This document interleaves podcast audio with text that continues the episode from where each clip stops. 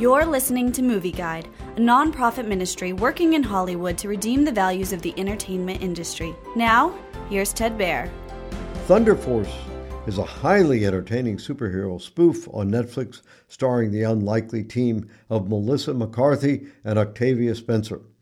Melissa plays Lydia, an overweight girl who grows up to be a tough talking and tough acting construction worker. Her childhood friend, played by Octavia, is Emily, a smart, nerdy girl who's become successful inventor and industrialist. Lydia visits Emily's office to invite her to their school reunion. While at Emily's office, Lydia accidentally injects herself with a serum that gives her super strength.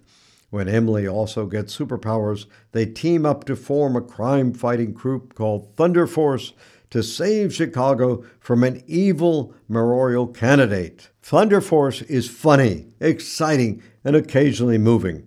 Most of it has a clear sense of good and evil. It also has an inspiring, powerful, redemptive scene of self sacrifice that's very effective. In addition, there are two scenes of saying grace before a meal.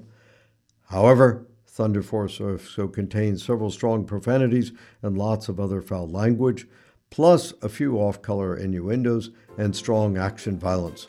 So, Movie Guide advises strong or extreme caution.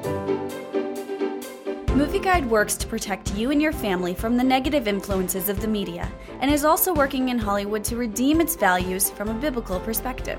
For the latest Movie Guide reviews and articles, go to movieguide.org or download the app to your Apple or Android device.